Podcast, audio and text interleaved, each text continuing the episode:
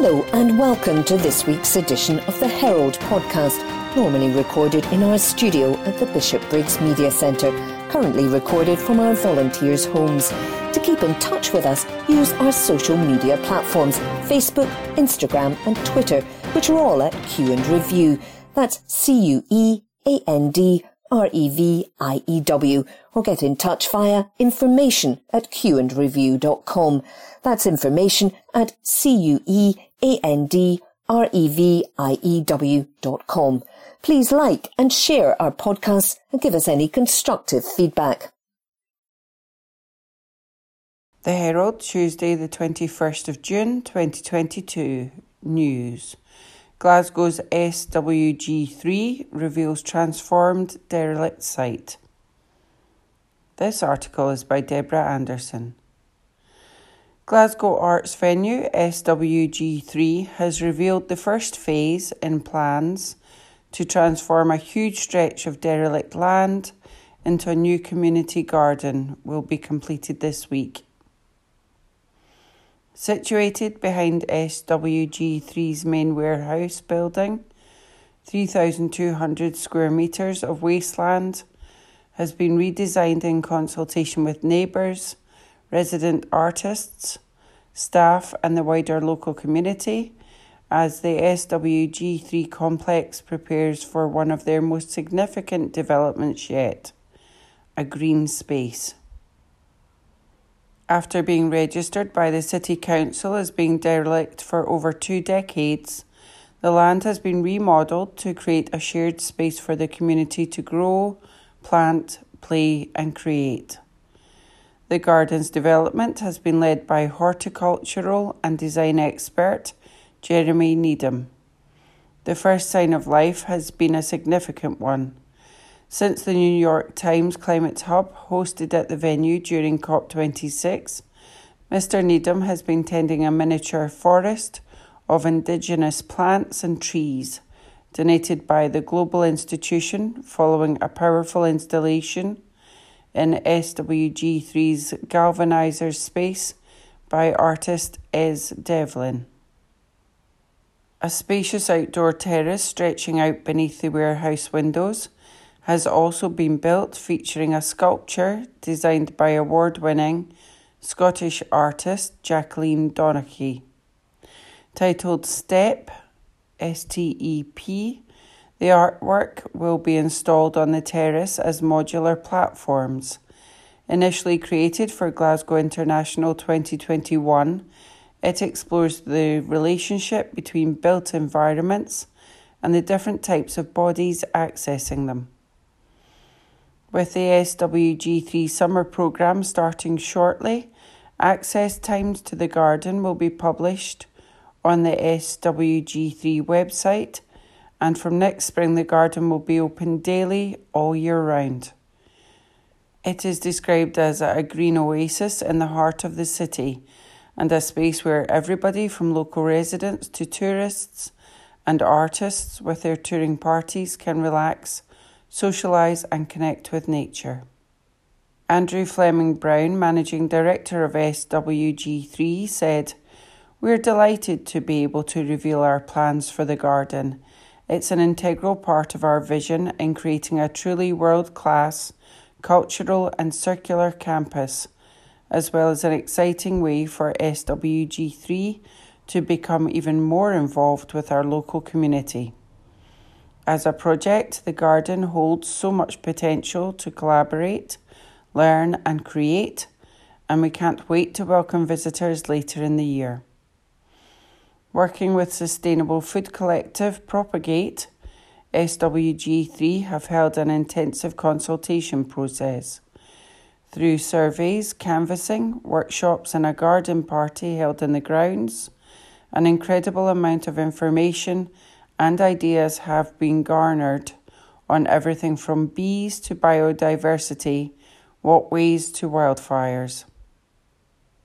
As well as addressing a known demand for public green space and growing space in the area, the garden is a key part in SWG3's vision for the future, which includes the site going completely net zero.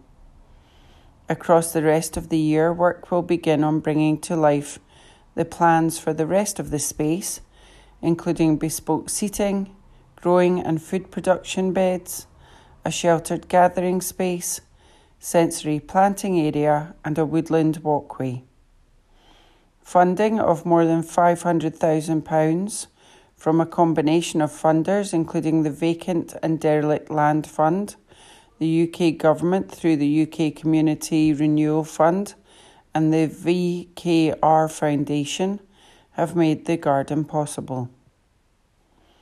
Richard Williams, Business Development Manager at Velux, said, It's a privilege for Velux to be part of this project, which will provide the local community with much needed green space and somewhere to come together. Myself and 15 colleagues from our regional office are looking forward to getting stuck in and planting some trees and helping this worthy initiative while John McGuire, International Sales Director at Alta said it was a project close to his heart and added, I am delighted the Foundation could support this tremendous initiative, which will be beneficial both to the people of Glasgow and the local environment. We are all extremely proud that we could play a part in the funding, but also getting our hands dirty in the development of the garden.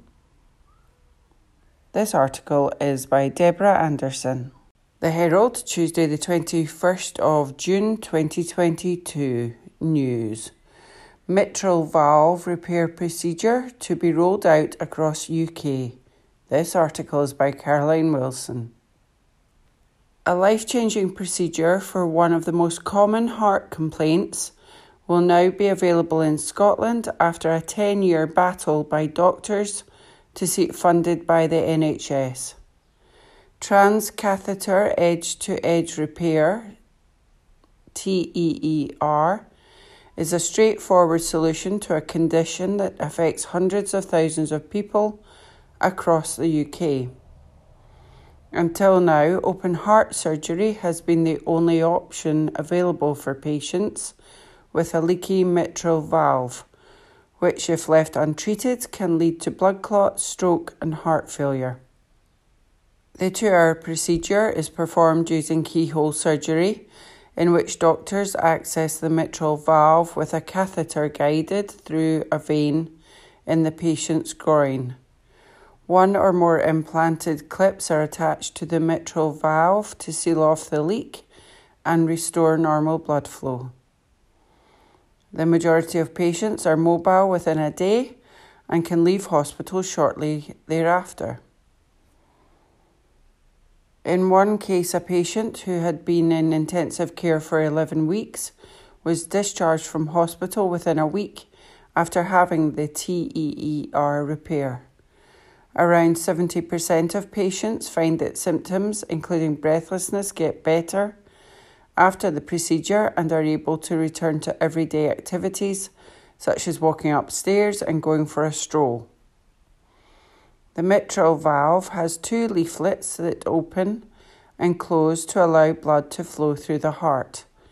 If you have been diagnosed with mitral valve regurgitation, it is because your heart's mitral valve is not closing tightly enough, which allows blood to flow in the wrong direction. When blood is not flowing through the heart as it should, it can cause you to feel tired and weak, and in severe cases, may lead to heart failure, arrhythmia, heart rhythm problems, or more serious complications. The problem often develops with age as a result of wear and tear or damage caused by untreated high blood pressure. However, mitral stenosis can present in young patients after bacterial infection of the heart or in elderly patients due to deposition of calcium on the mitral valve. Delays in NHS funding have left the UK lagging behind other European countries in access to TEER, with Germany performing 50 times more procedures. The NHS decided not to fund the treatment in 2011 but heart doctors have been pressing for the decision to be reversed. A two year evaluation was carried out to prove its effectiveness, but the decision was delayed due to the pandemic. A total of 20 hospitals across the UK will now offer the procedure, including the Golden Jubilee Hospital in Clydebank, which is Scotland's National Heart and Lung Centre.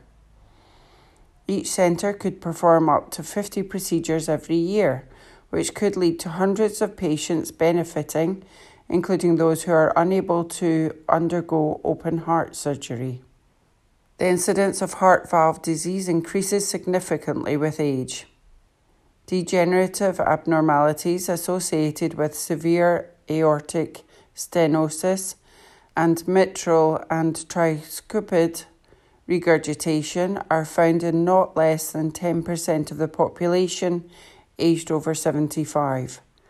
Surgical treatment has been considered for years to be the treatment of choice. However, it was not uncommonly associated with high perioperative morbidity and mortality due to frequent comorbidities and overall frailty of patients. At least 30% of patients with severe conditions are left untreated due to surgical risk. Professor Dan Blackman, interventional cardiologist at Leeds Teaching Hospitals NHS Trust, told the Telegraph this is a life changing and life saving procedure. One of the most dramatic results I have seen was a patient who was in hospital for 11 weeks and was stuck on the intensive care unit critically ill. After we performed TEER, he was discharged from hospital in a week. That was a remarkable outcome and highlights just how effective this straightforward procedure can be. This article is by Caroline Wilson. Recorded from the Herald on the 22nd of June 2022. From the sports section, recorded by Amy. Celtic facing transfer battle for Aberdeen's Connor Barron as two Serie A clubs target Starlet. By Mark Walker. Aberdeen midfielder Connor Barron has emerged as a target for two Serie A clubs as interest hots up for the Scotland under-21 star. The 19-year-old made a huge impact in a struggling Aberdeen team last season after returning from spending the first half of the season on loan at runaway League Two winners Kelty Hearts. He only signed a new deal with the Dons in January until 2024, but the Pittodrie club are already trying to renegotiate another deal with the talented youngster, with chairman Dave Cormack believed to be particularly keen to tie him down on a long-term contract. But just days after they sold right back Calvin Ramsay to Liverpool for a record fee that could potentially rise up to £8 million, Barron has now attracted serious interest from Italy. Bologna are said to have money to spend with up to £18 million reportedly heading their way with the imminent sale of Scotland defender Aaron Hickey and they have targeted the Scottish market again because they believe it would be, offer them value for money. They have been joined by ambitious Sas- Sassuolo, who finished in 11th place, two places above Bologna last season. Highly rated manager Alessio Dios Dionisi has pinpointed Barron as a future prospect could improve their club, and they've registered interest along with Bologna.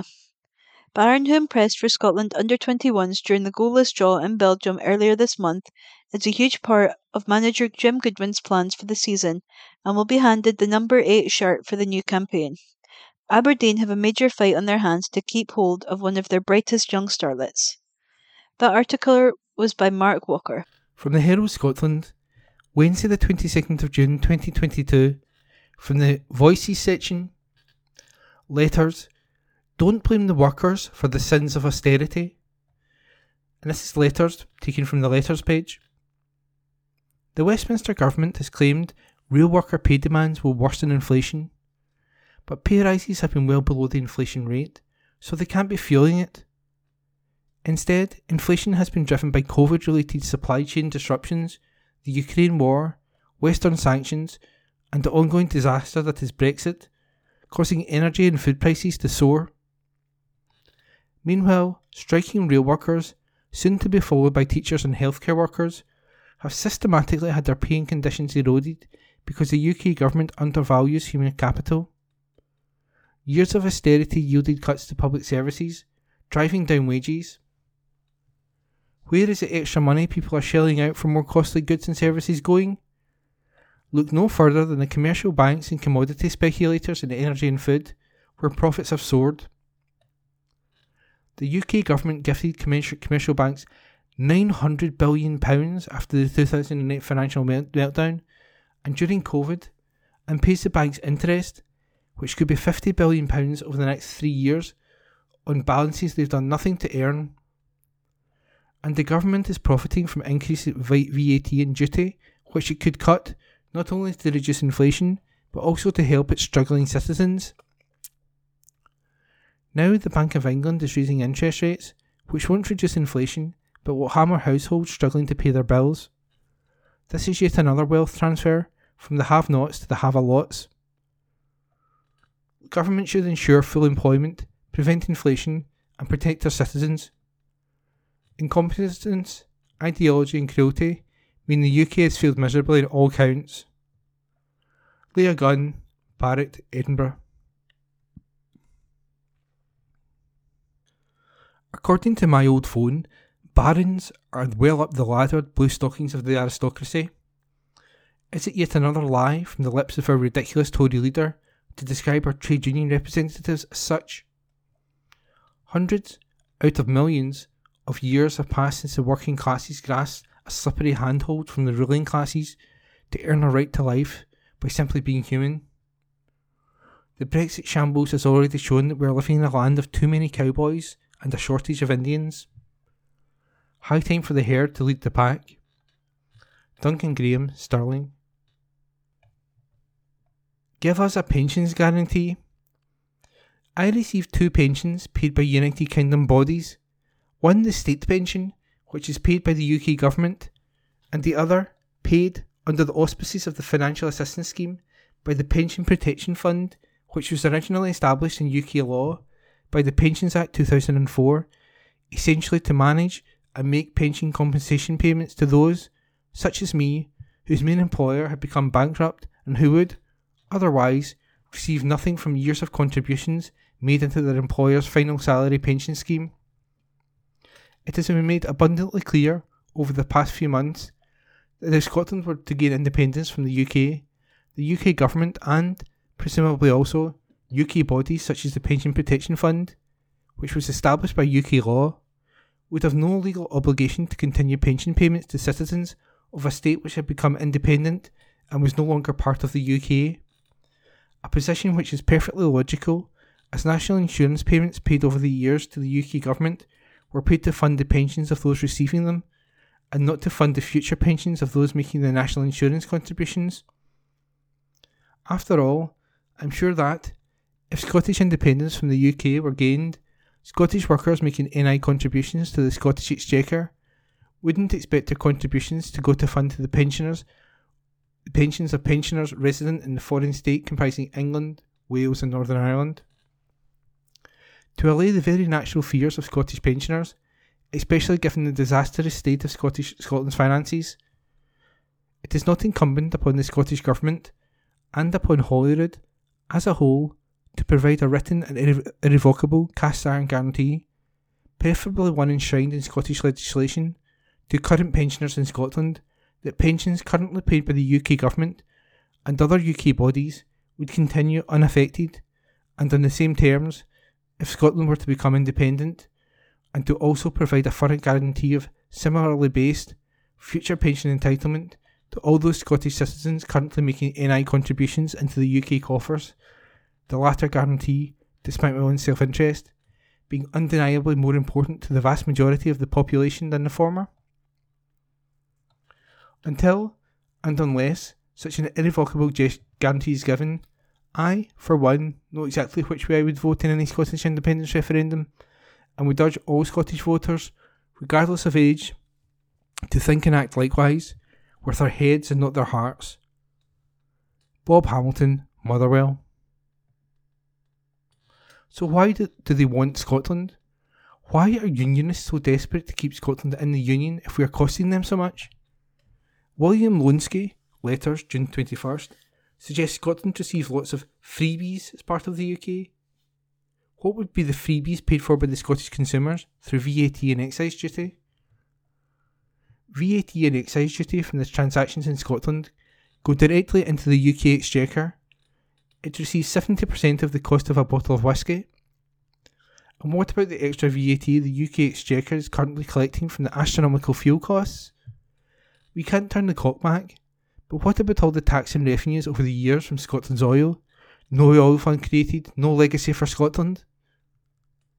Scotland's economy is taking a pounding as a result of something the people in Scotland did not want and did not vote for Brexit.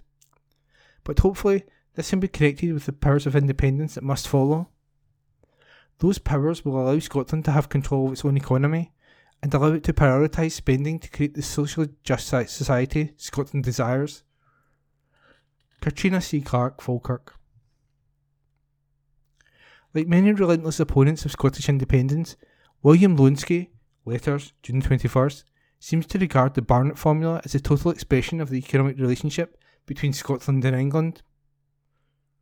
On the contrary, there has never been an independent, comprehensive analysis of this relationship, and it is hard to imagine the necessary financial details being willingly released by the Treasury or the UK government. The head of the civil service once, perhaps inadvertently, summarised the official attitude as being economical with the truth. It is never clear whether the use of the Barnett formula to attack Scottish independence is due to a lack of understanding or to the deliberate misuse of numbers to support a prejudice. Peter Dryburgh, Edinburgh. SNP and the Titanic Syndrome. It's a week since Nicola Sturgeon's confident statement that there will be a referendum by the end of next year. We all know a week is a long time in politics. Ian Blackford is in serious trouble. SNP's defence of Grady and chaos as pressure mounts in Blackford. The Herald, June 21st. Angus Robertson, rushing to Mr. Blackford's defence, has put himself in serious trouble too. Miss Sturgeon is dodging the issue along with Mr. Blackford.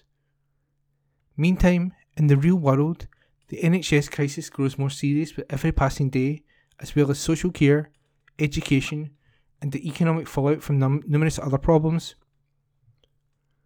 The net result is that the SNP Green Alliance is slowly sinking over opposing policies, and Ms Sturgeon's dream of independence has all but hit the rocks just after its launch.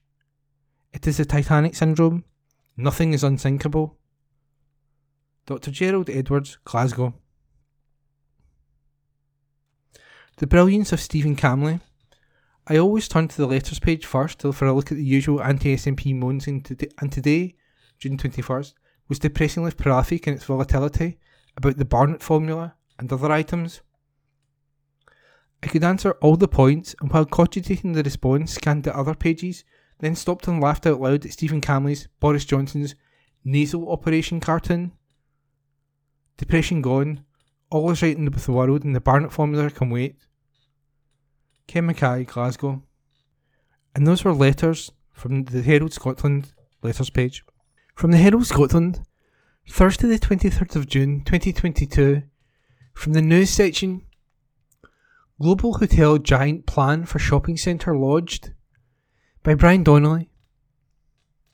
Planning application has been submitted for a new on site Hampton by Hilton hotel as part of the revamp of a 1980s shopping centre. The plans for the reimagination of Cameron Toll follows a public consultation exercise on a new master plan and future vision for what has been described as a community neighbourhood centre and includes 3D redesigns. The public consultation exercises, held from December to March, consulted the local community and key stakeholders on the future of Cameron Toll, with valuable feedback and comments received that has now led to the submission of this application, the developer said. Along with the new 159 bed hotel, which will operate as a Hampton by Hilton, significant improvements are planned on how Cameron Toll integrates with the surrounding area. By improving accessibility to nearby Inch Park and by promoting walking, cycling, and the use of public transport, it is hoped that Cameron Toll can further enhance these spaces whilst making the wider area easier and more attractive for pedestrians and cyclists to navigate. Originally opened in 1984 as Edinburgh's first out of town shopping centre, Cameron Toll has prided itself in continuously evolving to serve the local community for nearly 40 years. Claire Jeffcoat, Cameron Toll General Manager, said, We are really excited to be submitting this planning application for what we believe will be a great new addition to Cameron Toll. Along with the hotel, the significant improvements to the wider public realm and accessibility will be of huge benefit to our customers and local residents. I would like to thank all those who took part in our public consultation exercise.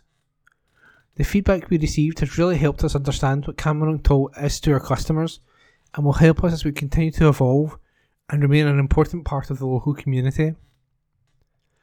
The business said the plans have been drawn up to complement the existing retail, leisure, and community offer and ensure Cameron Toll can continue to play a key role in South Edinburgh for many years to come. Central to the plans is the emerging 20 minute neighbourhood concept, creating communities where daily services can be accessed within a 20 minute walk. Should the planning application be approved, it is anticipated that work would begin on site in 2023, with the hotel open and welcoming its first guests in early 2025. And that piece was by Brian Donnelly. Recorded from the Herald on the 23rd of June 2022, from the sports section, recorded by Amy. Rangers rubbish Sevilla 8 million euro Alfredo Morelos transfer sweeps claim by David Irvin.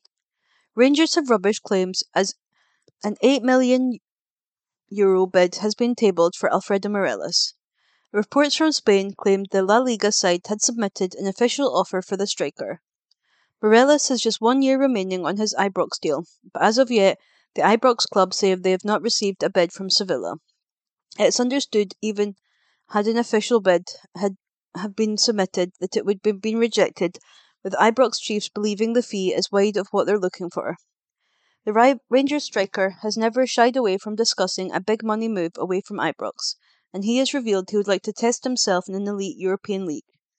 We told earlier this week Besiktas were also linked with the 26 year old, with some reports suggesting the Turkish outfit were in talks with Rangers. Morelos was cruelly ruled out of a run in last season after picking up a thigh injury. As a result, he missed both of the Europa and Scottish Cup finals. That article was by David Irvin. Recorded from the Herald on the 23rd of June 2022. From the sports section. Recorded by Amy. Wonder Kid Zach Lovelace set to join Rangers after informing Millwall of move. By David Irvin. Teenage wonder kid Zach Lovelace is reportedly set to join Rangers from Millwall. The 16 year old attracted interest from over the summer after making his championship debut for Millwall, aged just 15, back in December last year. And now it's claimed Rangers have won the race for his signature. Forward Lovelace has not yet penned professional teams, but it is thought it is thought to be ready to make the move to Ibrox this summer. Transfer insider Fraser Fletcher reports Lovelace has informed Millwall of his decision to leave to sign for Giovanni Van Bronckhorst's side from July 1st. It comes after Premier League duo Brighton and Leicester City were reportedly in for the teenager following his impressive youth form, with 21 goals in 19 games, which earned him a first team spot. Millwall were also desperate to keep hold of talent Lovelace, with boss Gary Rowett making his feelings clear before the off-season. However, it's now expected Lovelace will leave the club with Rangers ready to hand him an Ibrox deal.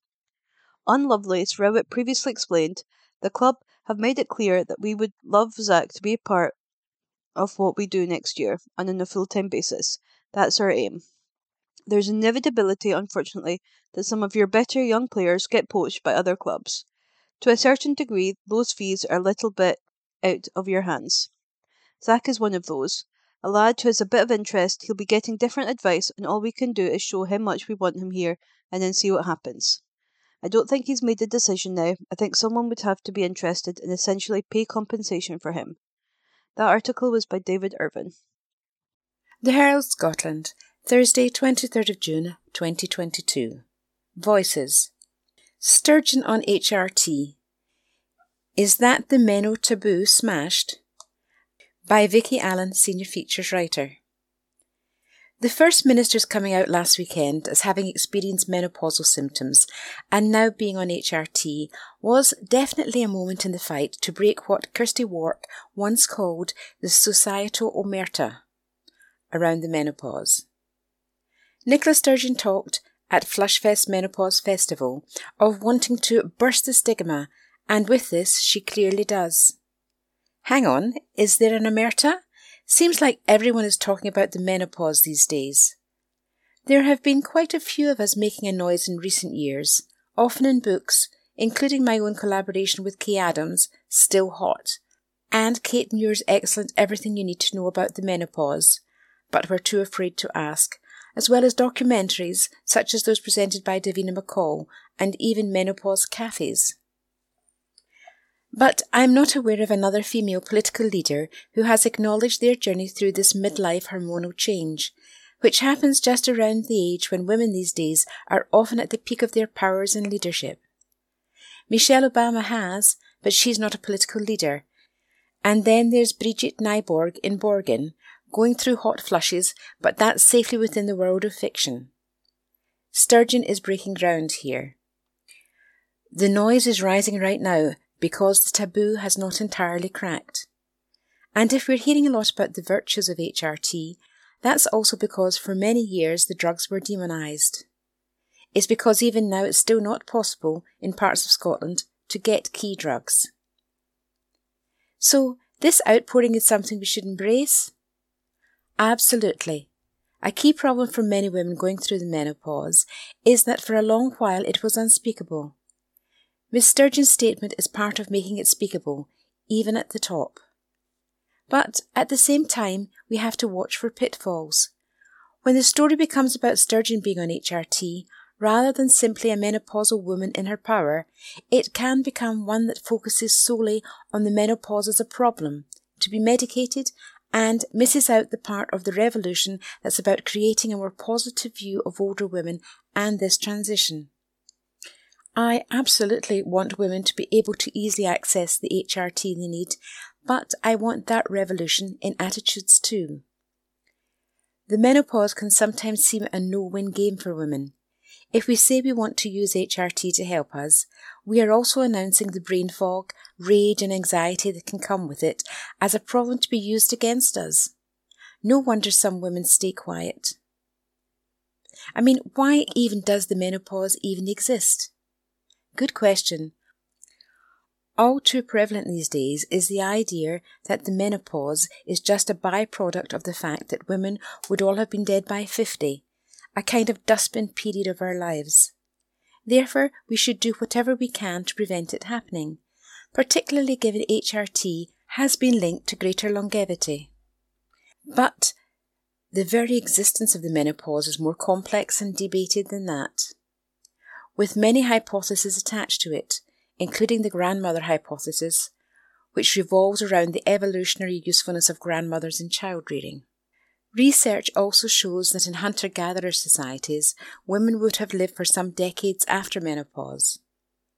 As evolutionary biologists Rufus Johnstone and Michael Cant have noted, among the Hadza hunter gatherers of Tanzania, for example, 40% of newborn girls survive to 50 years, and those that treat this age can expect to live into their 70s.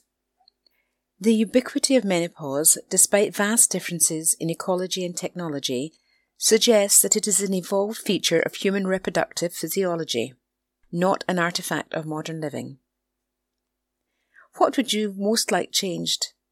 That women struggling with menopause get the support they need, and that the post fertile woman is no longer seen as redundant or a problem. Potentially, whether on HRT or not, she is, like the First Minister, in her prime. This article was written by Vicky Allan. Herald Scotland recorded on Thursday, 23rd of June 2022. Arts and Entertainments. Theatre. Mrs. Brown is back in the road with live show by Brian Beacom, senior features writer. Back in the 70s and 80s, we couldn't get enough of fake breasts, Judy Plum wigs, and support hose so thick that they could easily turn the fan belt on a tractor. Yes, we loved our comedians who loved to drag up and make us laugh. Dick Emery, Danny La Rue, Stanley Baxter, Lily Savage, and then later the Little Britain duo emerged, and we've always had our panto stars, of course. Ironically, in British society, homophobia was rife, and those of our dragged up comics who happened to be gay kept their sexuality private. Scotland didn't make homosexuality legal until 1980. But the world has veered in a different direction. Drag can be simply a celebration of a man dressing up as a woman, as RuPaul's hugely successful drag race has proved. Drag is continually breaking boundaries, becoming a global phenomenon, and being adopted by mainstream society. And there's been an increase in live drag events across the UK, allowing for a blurring of the lines between masculinity and femininity. And now, thankfully, that world can sit comfortably alongside drag comedy. If there was a worry that the drag comics would come under criticism for making fun of the female form, that hasn't happened. Britain's biggest drag comedian is, of course, Brendan O'Carroll, the Dubliner who has taken his Mrs. Brown creation across the English speaking world and has conquered much of it. Of course, the likes of O'Carroll, Emery, and Baxter aren't trying to convince his women. They each offer up caricatures, heightened versions, their comedy creations allowed to behave in heightened form. Baxter indeed based much of his characterisation on his own mother, Bessie. I used the fact that she would have loved to have been a film star, he says, and when you have a film star living up a Glasgow close, it allows you to have all sorts of fun. O'Carroll also based his Mrs. Brown creation on his own mother. She was a powerful, no nonsense woman who got things done, he said of the former Taoiseach politician, and she kept her family together. The Irish comedian battled for 20 years to become successful before Mrs. Brown was discovered at the Pavilion Theatre in Glasgow by a TV producer tipped off by Rab C. Nesbitt creator Ian Pattison. Since then, Mrs. Brown's Boys has gone on to win five BAFTAs, four National Television Awards, three TV Choice Awards, and take the twice bankrupt writer stroke performer's bank account into a multi million pound celebration. Now Brendan O'Carroll's homage to his mother is back with Mrs. Brown's The Live show, The Tour. It's the funniest thing I've ever written, says O'Carroll with characteristic modesty. Even I laugh, and I know what's coming next. The show's a mix of musical with eight songs and a storyline of sorts, but judge for yourself, it's the funniest thing ever. Following on from his Mrs. Brown's film storyline, Dublin's stout hearted stallholders have won their court case against developers who wish to close Moore Street Market. But where to find the €75,000 Euro legal costs? The matriarch of the fruit stall has a plum idea put on a musical and watch the dosh roll in. A sentiment the writer himself wholeheartedly agrees with. Mrs. Brown's The Live Show Edinburgh Playhouse, July 15 to 17. The show must go on, right? No matter what happens, the performer has to push their worries aside and get their act together. Glasgow drag star Kevin Brannigan has also created a huge comedy character in Big Angie. However, Brannigan's resolve is being tested to the limit these days. Having found himself signed up to star on the stage as part of the Merchant City Festival in Glasgow, no sooner was EastEnder ready to announce details in his social media account than hackers broke in and captured his domain. And the result has left him higher than a eunuch and drier than a freshly talcum bottom. It was hacked, he reveals, losing not only 31,000 plus followers, but content from Big Angie's earliest days, tons and tons of feedback from people all over the world, and nostalgic memories and private messages I couldn't get back. Brannigan is certainly down, but not out. Spurred on from the success of his Beauty and the Beef comedy sketches he wrote for the BBC, he's determined to let the world know Big Angie won't lay down, unless a lot of super lager is involved. And his latest show, Big Angie, Me, the Police, and the Priest, has to be seen. It downloaded into my brain as I carried my messages across the street, he recalls. I saw also vividly the title, the story, the beginning, the middle, and the end, and all the bits in between. Now, in the process of rebuilding his social media page, he has to let people know it's on. That social media was my beating heart, but I'm determined to kick-start it once again, he says in a stoic voice. Kevin Brannigan, The Old Fruit Market, July 28 by Brian Beacom. The Herald, Wednesday, the 22nd of June 2022. News Boris Johnson refuses to deny trying to get girlfriend a job at Foreign Office. This article is by Andrew Learmonth. Boris Johnson has refused to deny trying to get his wife Carrie a £100,000 post at the Foreign Office in 2018. There have been calls for an investigation into the allegations. The claims were first made in a book by the Tory peer Lord Ashcroft, More details emerged in the Times last week, although the paper withdrew the article following an intervention from Number 10. Mr Johnson was challenged at Prime Minister's questions over the issue. Labour MP Chris Elmore asked the Tory leader if he had ever considered the appointment of his current spouse to a government post or to any organisation in one of the royal households. Be honest, Prime Minister, yes or no? Mr. Johnson swerved the question. I know why the party opposite wants to talk about non existent jobs in the media, because they don't want to talk about what is going on in the real world. I'm proud to say actually that we now have 620,000 people more in payroll employment than before the pandemic began which would never have been possible if we had listened to the Right Honourable Gentleman opposite, Sir Keir Starmer. According to the initial report in the Times on Saturday, Mr. Johnson attempted to hire Carrie, who was his girlfriend at the time, as his chief of staff at the Foreign Office. Subsequent reports allege he spoke with aides about getting the now Mrs. Johnson jobs after taking over at number 10. The Daily Mirror said the Prime Minister asked about potential roles at the COP26 summit or with the royal family. Asked about the claims, Deputy Prime Minister Dominic Raab told Sky News these attacks on Carrie are deeply unsavoury. The allegations that have been made have been roundly responded to as flawed. Those are matters for number 10 and for Carrie to answer. The SNP has written to the UK Cabinet Secretary demanding an investigation. The party's Cabinet Office spokesperson, Brendan O'Hara, said Given the stench of cronyism surrounding the Tories at Westminster and the multiple occasions in which Boris Johnson has lied, cheated, wilfully broken the law, and offered senior roles to close allies and friends, it is incumbent on the Cabinet Secretary to take this latest allegation seriously. Labour MP Chris Bryant said it would have been manifestly corrupt for Ms Johnson to have been given a job at the Foreign Office while Mr Johnson was Foreign Secretary. This article is by Andrew Learmonth. From the Herald Scotland, Friday the 24th of June 2022, from the sports section, Josh Kerr only interested in the pursuit of gold as he prepares for 1500 metres title at British Championships. By Susan Egglestaff. Josh Kerr has always been one to look at the bigger picture. Last year's British 1500 metres title, it was just a stepping stone to much bigger things later that season. And last summer's Olympic bronze medal, it was, he hopes, just a stepping stone to something historic this year.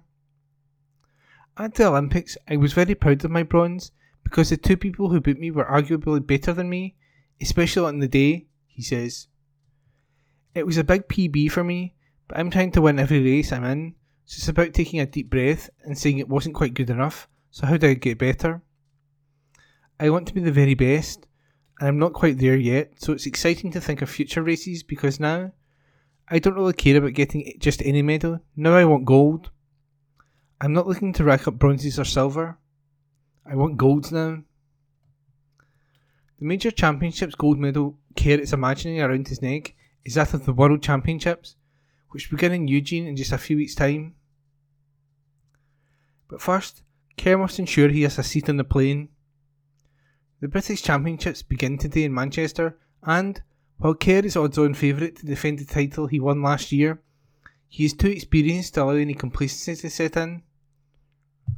The men's 1500 metres has been one of Britain's strongest events in recent years, and making the GB team is likely to be harder than making the World Championship final. Gunning for Kerr will be his compatriots, Jake Wightman and Neil Gourley, as well as the English contingent of Jake Heyward, Piers Copeland, and Charlie Grice. Kerr has never been one to have a particularly heavy racing schedule. He has only raced three times outdoors so far this season, but he is confident of his form, particularly indoors where he, where he set a new European mile record.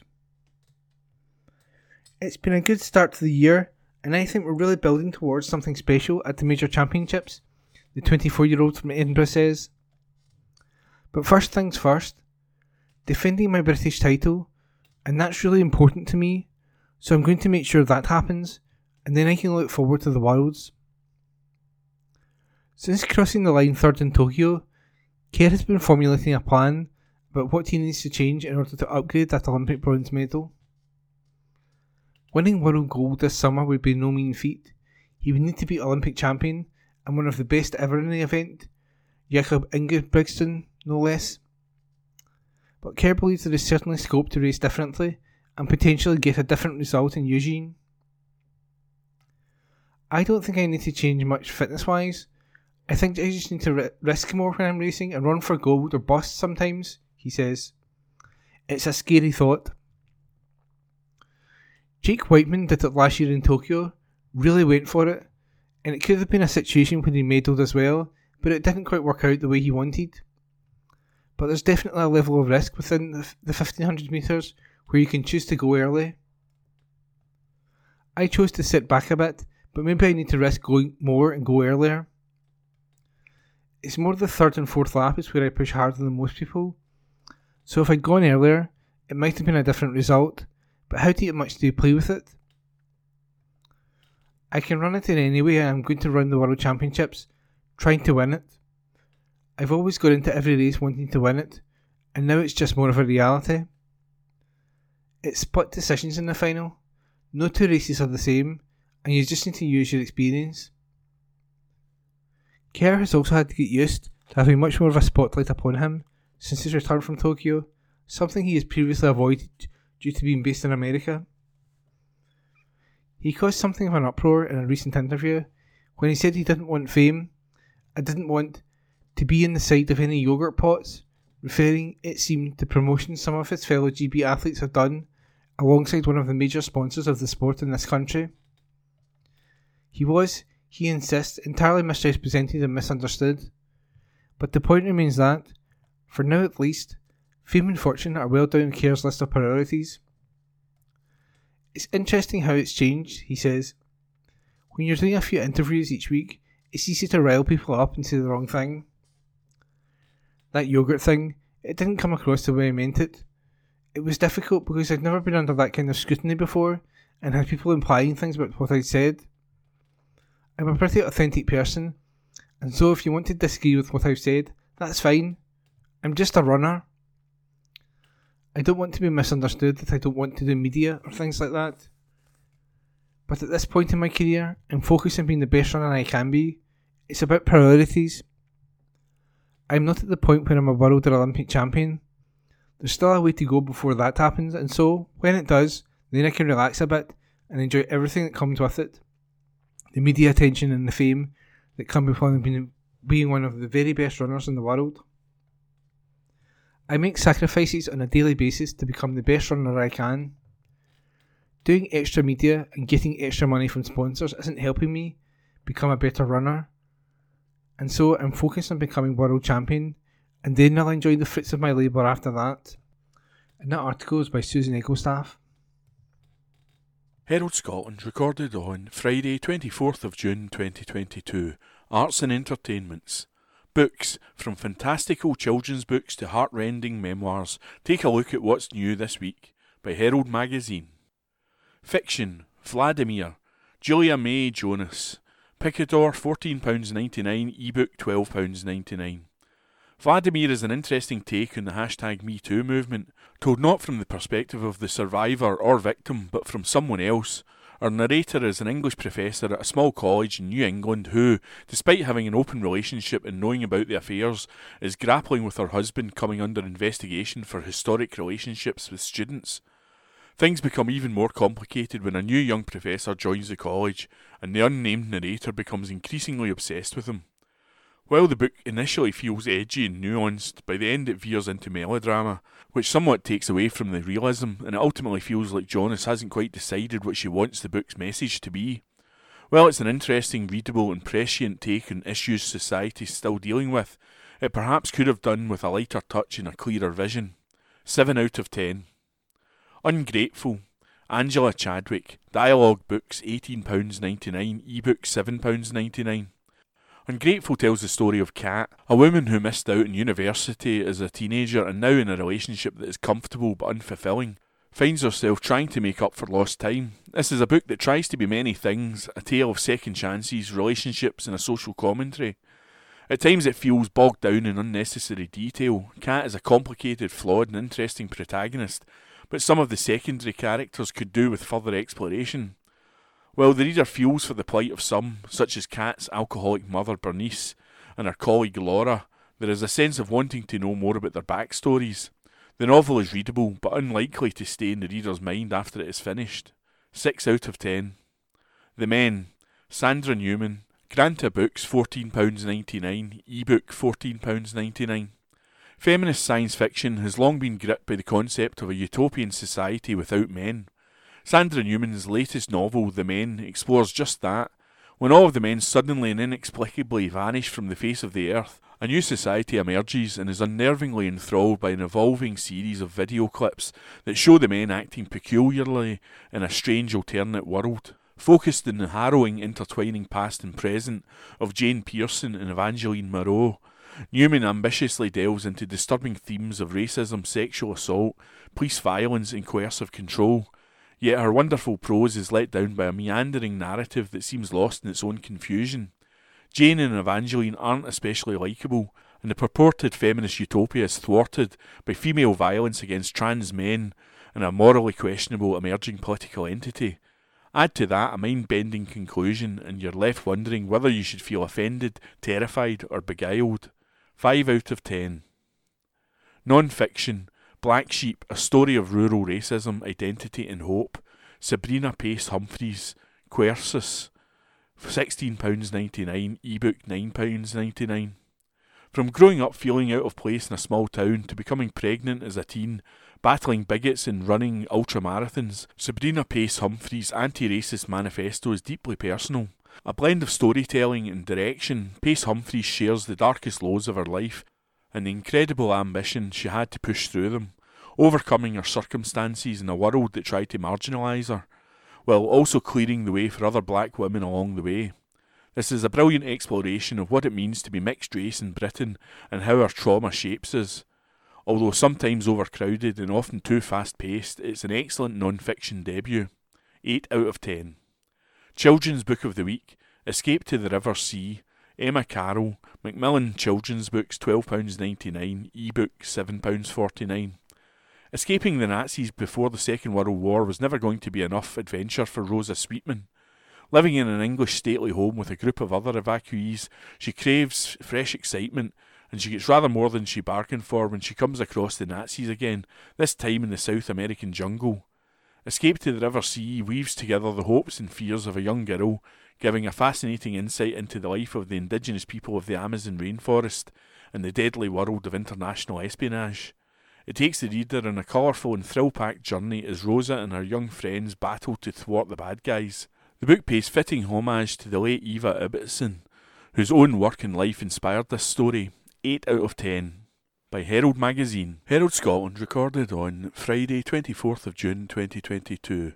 Arts and Entertainments. James Slay. Evocative Scots words convey as such meaning as half a dozen in English. By Agenda.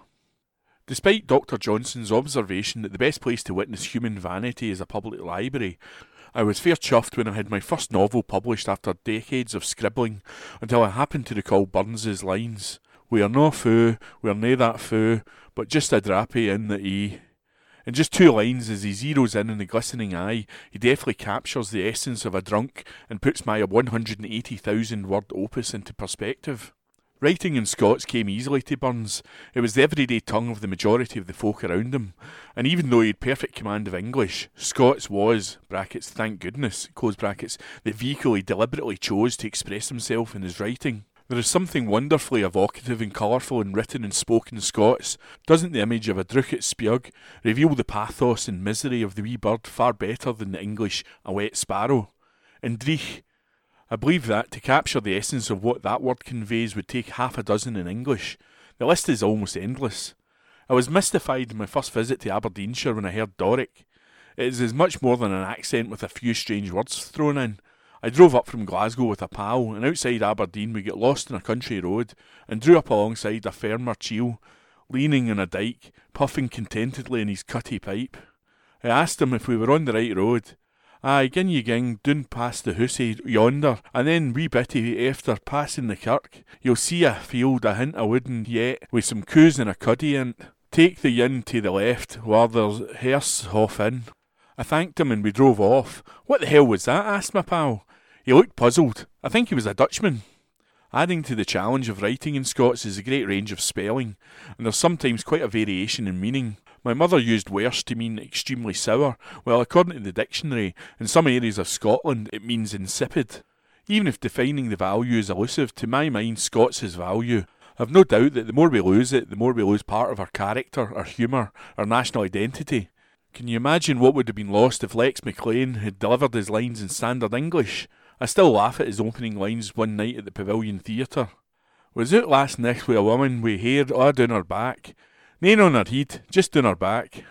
Of course, that raises the question do we consider Lex was a Scots speaker, or was he using a kind of English with an accent? The distinction is surely a fine one.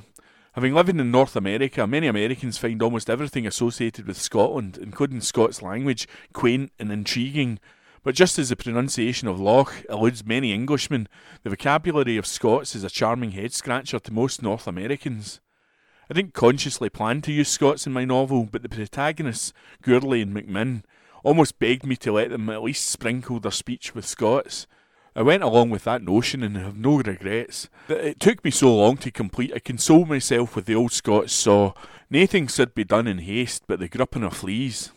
A Parcel of Rogues by James Slay is published by Livingston Press, University of West Alabama. By Agenda. From the Herald Scotland, Monday the 27th of June 2022, from the Sports section. Celtic pre-season schedule confirmed as further match in Austria is announced by Ewan Payton. Celtic's pre-season schedule has now been finalised. It has been confirmed that Ange Postecoglou's side will play SC Wiener Viktoria on July 6 next week. The match will be played as part of the Hoops pre-season training camp in Austria. Games against Rapid Vienna on July the 9th and Banik Ostrava on July 13th has already been penciled in. The club will then return to Glasgow before hosting Blackburn Rovers on July 16. A trip to Poland is then on the cards to participate in a tribute match to Artur Boruc against Legia Warsaw. The final pre-season encounter for Celtic comes at Parkhead against Norwich City on July 23rd, with the league campaign commencing one le- week later. And that article is by Ewan Payton. From the Herald Scotland, Monday the 27th of June 2022, from the sports section. Ross County boss Malcolm Mackay praises new signing Owura Edwards. By Ewan Payton. Malcolm Mackay says Ross County's pre-season camp set up in Italy is the perfect setting to get some hard work done. The Highlanders are in Verona for the week as the players are put through their paces with some warm weather training. The Premiership doesn't start for well over another four weeks. However, the Premier Sports Cup campaign commences in a little under two. Mackay was speaking to County's official social media outlets. He said, It's been tough for the guys so far. The weather is very hot, but we knew that. We've trained early in the morning and then later in the afternoon to compensate. We've got great pitches and we've got a pool on site which is great for the lads to jump straight in after the sessions. They're getting plenty of good food as well. It's been terrific. Having the pitches on site is ideal. It's very private. The groundsman has been with us every morning to make sure the grass is cut properly and watered, which is important with the heat we're in at the moment. It works really well that we're not having to be bussed to a certain area. It means we can get a little more done here. New boy Owura Edwards joined the Staggies at the weekend and has already joined up with his new teammates in Italy.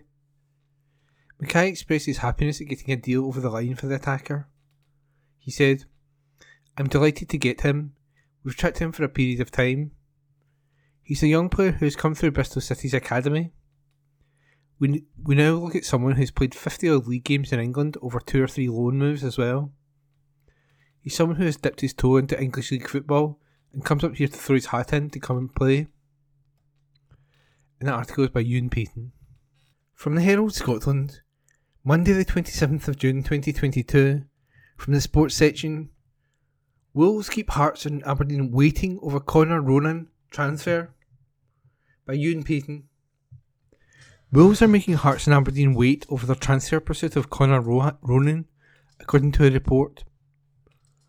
The Premier League side are said to be willing to let the 24 year old go this summer. However, it's also believed that before they let the attacking midfielder move on, boss Bruno Lage wants to take a look at the Republic of Ireland player during pre season. Both Hearts and Aberdeen are keen to sign the Irishman ahead of the new season after he impressed on loan with St Mirren last term. As a result of Lage wanting to take a closer look at Ronan, though, the Daily Record say that the Premiership duo will be forced to be patient in their approach. It remains to be seen whether Ronan will be allowed to leave in a permanent deal or whether another loan move could be on the cards. And that article was by Ewan Payton. From the Herald Scotland, Monday the 27th of June 2022, from the Voices section, issue of the day, the end of the road for paper £20 and £50 notes. By Maureen Sugden, Paper money dates back through the centuries, but has been phased out now, with paper £50 and £20 notes losing their legal tender status in a matter of months. Do you have any lying around? How long till they are withdrawn? After September the 30th, paper £20 and £50 notes will no longer be legal tender. The Bank of England has announced, calling on anyone with any of these notes remaining in their possession to use them between now and then, or deposit them at their bank or a post office during these last days. They have been replaced. The majority of paper £20 and £50 banknotes in circulation have been replaced with new polymer versions, but it is estimated that there are still more than £6 billion worth of paper £20 notes, featuring the most famed, the famed Scottish economist Adam Smith, and more than £8 billion worth of paper 50s, featuring the English engineer Matthew Boulton and Scots engineer James Watt in circulation. That's more than 300 million individual £20 banknotes and 160 million paper 20, £50 banknotes. In Scotland, Bank of Scotland, Clydesdale Bank, and the Royal Bank of Scotland will also take paper versions of their £20 and £50 banknotes out of circulation after September the 30th, with polymer taking over. The Committee of Scottish Bankers said all the Scottish banks will begin to withdraw paper notes from circulation as the polymer notes are issued. These notes will continue to be honoured. However, if you have any of these notes, you should take this to your branch or bank, branch or bank for credit to your account. It's a worldwide trend. Australia became the first country to make the change fully in the 1990s. The US dollar, though, is printed on a linen and cloth blend, with red and blue fibres distributed randomly to deter counterfeiting. Why the change? In part to make them more difficult to counterfeit, as well as more durable, but the Bank of England's chief cashier, Sarah John, said, It's a significant number remain in the economy, so we're asking you to check if you have any at home. Paper notes are ancient. The first recorded use of paper money dates to the 17th century in China, although it was not until the 16th century that their use became more common in Europe. In Britain, banknotes were originally handwritten, and although they were partially printed from the early 18th century onwards, cashiers still had to sign each note and make them payable to someone.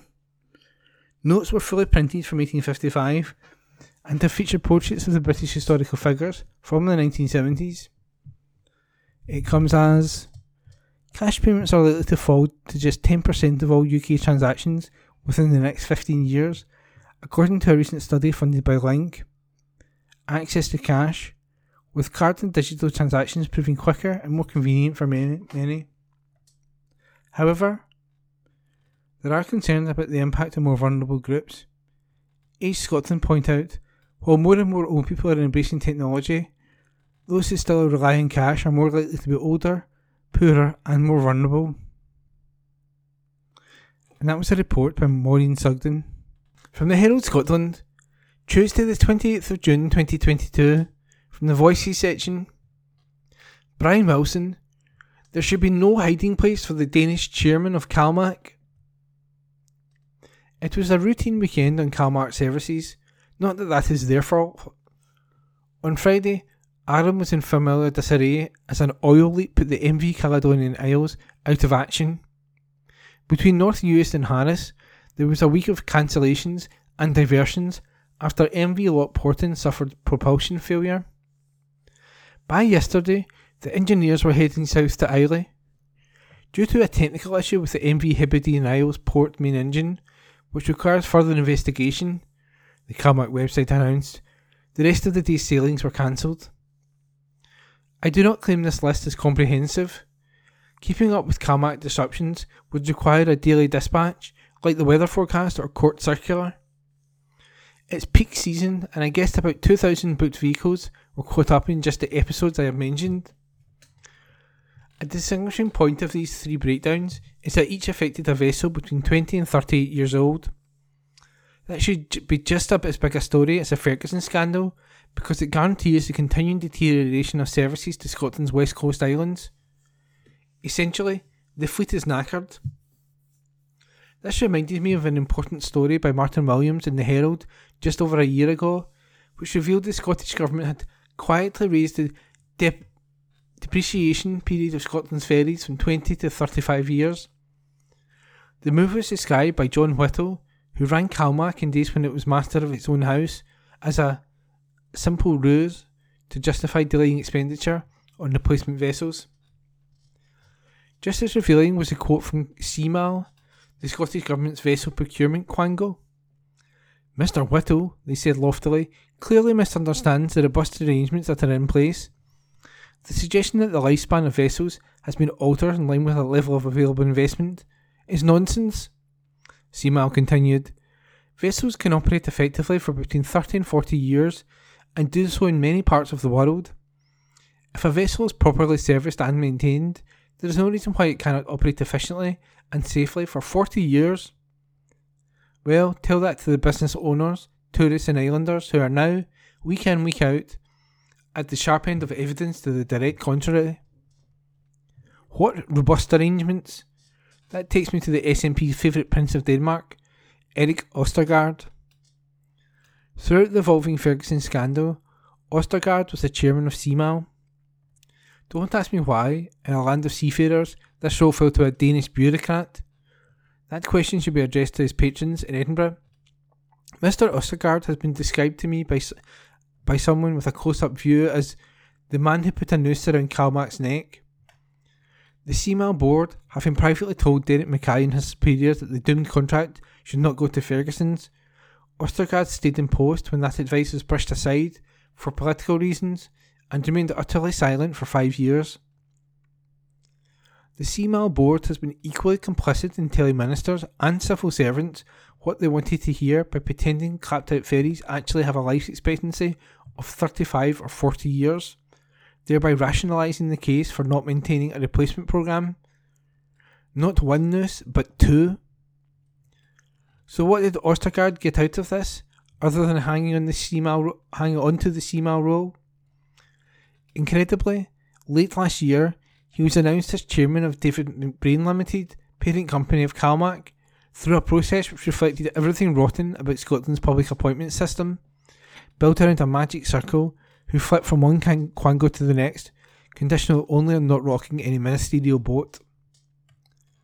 Via this process, the Quango man who should be held directly accountable for the plight in which Caledonian MacBrayne and the communities that depend on it find themselves is now in charge of Caledonian MacBrayne. This was breathtaking in its effrontery, while Ostergaard remains entirely unknown in the islands over which he holds sway. The panel which gave him the MacBrayne job was chaired by Frances Pacitti, the senior civil servant to whom he had answered throughout his CMAL silence, and was actually the one who replied to him rejecting the CMAL board warning in 2015. The independent panel member was Andrew Thin, another multi-quango tier within Mr. Pacitti's remit, while the trio was completed by an ethics advisor from the Commissioner of Public Appointments, whose job it is to apparently see and hear no evil. The past six months have been among the most difficult in CalMac's history. Not a week has passed without another significant breakdown of an aging vessel, with untold cumulative consequences for fragile island economies. Yet, where has the chairman of CalMac been when he should have been facing the public to defend the reputation of his company and his employees? The answer is in Copenhagen, where he lives and works. Now that Ostergaard has been in the role for six months, I asked CalMac for a list of A. ports and B. vessels which he has visited. Answers are awaited, and if they ever come, my guess will be is they will be zero and zero. I also asked which local authorities in CalMac territory he has met. Another zero. On Thursday, Ostergaard is due to appear before Holyrood's Public Audit Committee, which is investigating the origins of the Ferguson contract in response to the Auditor General's damning report. It is, as far as I can trace, the first occasion on which a elusive Dane has been held publicly accountable in his career as a Scottish quangoteer.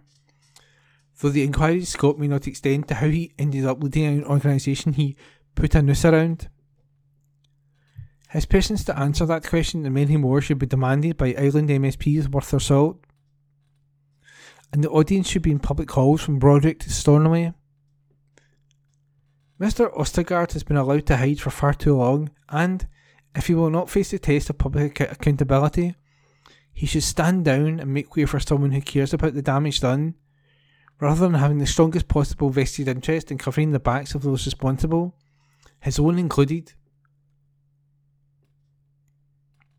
And that was an opinion piece by Brian Wilson. Our columns are a platform for writers to express their opinions. They do not necessarily represent the views of the Herald. From the Herald Scotland, Tuesday the 28th of June 2022. From the Voices section, Catriona Stewart, Running Club has changed my whole attitude to health. Ladies might glow, but let me tell you, I clearly ain't no lady. I'm sweaty, soaked, sodden, saturated. What a feeling! Despite best efforts, lockdown had made everything more sedentary. No matter how enthusiastic or encouraging an online gym teacher, you just can't work up the same energy in your living room as you can in a gym. I kept up my ballet classes during the pandemic's first two years, but jeté, while trying to avoid knocking over a pot plant, simply can't compete to one executed on a sprung floor in a dance studio. From cycling back and forth to the office every day, I went to walking four paces from my desk to my fridge. Parkrun was cancelled and, while running is one of these great things you can do at any time of the day, anywhere, I am what you might politely call extremely lazy. I would often lace up my trainers with the best of intentions and then jog as far as the nearest coffee shop. Coffee, of course, means cake, so running rapidly developed a negative effect. I downloaded the Couch to 5k app again. I completed it again I vowed again to keep running, and I did not. But then my friend John Paul intervened with what is possibly the most transformative thing anyone has ever done for me. He signed me up to his running club, Glasgow Frontrunners. It turns out you do, truly, get by with a little help from your friends, and that lazy madams benefit from accountability. Once I'd committed to showing up to running club three times a week, I had to go, and having company on runs made all the difference. I have a weird relationship with running, and if I know fine well that if I keep going, I will start to enjoy it. For the first mile or so, I hate it. I hate every step. I'm bored. The end is too far away. I want to quit, and on my own, always do. Not surrounded by other runners, though, especially not the ones in my extremely supportive and wildly encouraging running club. So I made it through the Couch to 5k training program again, sweating merrily and even keeping pace with some of the more experienced runners. We had a graduation ceremony at which I cried because I'm a soft touch, and then the next logical step was the 10k. A 10k? I don't know myself anymore, but still I signed up for the Loch Lomond 10k. It wasn't my first. I calculate my first and only 10k to be roughly 17 years ago, where I had the benefit of both the arrogance and energy of youth a colleague had mentioned she was looking for a running buddy to keep her company during a 10k. Having never run even the length of myself, I signed right up then and then and thought little more about it. I mentioned it to my then boyfriend's mother and sister, They looked aghast. His mother asked me when the race was. Six weeks away, I said. You'll never do it, she replied, repeating herself to make sure I got the message. I did not get the message. Training was a few bored laps around Drumpellier Country Park. Inexplicably, I ran that race in six, 63 minutes. I was so green I didn't even have proper trainers, just a pair of fancy gutties. This time I had proper trainers and proper training, but a much older body with all its associated creaks and groans. I can see, finally, why people enjoy taking part in organised races. Everyone huddled at the start line, waiting for the off, generates such a feeling of anticipation. Anticipation and also an incredible attack of nerves. I had missed most of the 10k training programme thanks to a series of extravagant holidays. What if I couldn't make it all the way around? I'm trying to think now of a rational reason for my nerves, but I can't. I think the worst of it was worrying that it would be really impossibly hard. My club buddy gave me an encouraging pep talk. The sun came out. Everyone surged forward, and suddenly it was fine. We were off. I was instantly bored. Bored but determined. It's quite meditative, the running. One night at training, I had been overcome by some weird burst of energy and shot off in a sprint. One of the fast lads had paced alongside me to keep me going, telling me just to concentrate on my feet and my arms and my legs, and my feet and my arms repeatedly. It's soothing in an otherwise baffling world just to focus on your own body and its rhythm. That's why I love ballet classes. You know exactly what's coming next. There is a structure to the thing. Running provides a similar meditation. Or it did until about 7.5k when my hips seized up. I'd had a birthday a few days before the race, end, race and, let me tell you, there's nothing to add to the terror of your vanishing 30s like a sudden onset hip, hip, hip pain. For quite a section of the race, I wanted to give up. My hips would not move, and I was shuffling. I could see the finish line, and still I did not think I would make it. The pain was otherworldly. I kept going though. I pulled out a sprint finish. I thought I might vomit. I made it! One hour and two minutes of running with the sweat pouring off. On the last little length, I was kept going with the thought that I would never have to do this again. Just over the finish line, and I thought, when can I do this again? And that was a voices piece by Catriona Stewart. From the Herald Scotland, Tuesday the 28th of June 2022, from the Voices section, Neil Mackay, Can the West turn back from this collision course with disaster? By Neil Mackay, writer at large. War, children, it's just a shot away. It's just a shot away. That old number, Gimme Shelter from the Rolling Stones, has been going round and round in my head these last few days. The soundtrack to my thoughts about what the future holds, not just for folk in this strange part of the world, the West, where, like you and I, live by accident of birth, but for all it's all, as for humanity as a species. An old order isn't crumbling, it's crumbled. Across the West, we're in a state of undeclared civil war with each other, separated by identity and belief, with no collective values to hold us to the centre anymore. The end of Roe v. Wade in America is the latest peak we've reached, though it's madness to imagine there's not another mountain range of conflict still before us. In the West, we've become a people who hate each other, who want to strip the identity or the rights from those who we've somehow decided are our enemies, even though they're our neighbours or family. Everything in Western political life is about the destruction of the other. Smash abortion, smash Brexit, smash Europe, smash Britain, smash Scotland, smash the woke, smash boomers, smash equality, smash the right, smash the left, smash the centre, smash everything that's not us, which demand ruthless tribalism and no quarter. Democracies are falling. Hungary's gone. Poland might go. Maybe France will sink soon, embracing the far right. The glue that held Britain together is undone. We can no longer say we're a strong democracy. Then there's America. There's now talk, that only the foolish would think foolish, of America descending into civil war, of red states and blue states living lives so separate that America's union no longer holds. Wasn't that what the American Civil War was about? About human rights at their most basic? The federal government moving one direction while slave states moved in the other? Isn't that what's happening now? How can America not split? America is the greatest force in the Western world. When it breathes out our mother, our mother steams. The shudder from American culture wars already runs through Britain. Soon there will be voices raised here at home and across the rest of the West saying strip rights away. America leads after all. We are at war with each other so much in the West that we now target the rights of our fellow citizens. The British government eyes the Human Rights Act. Rape, murder, it's just a shot away.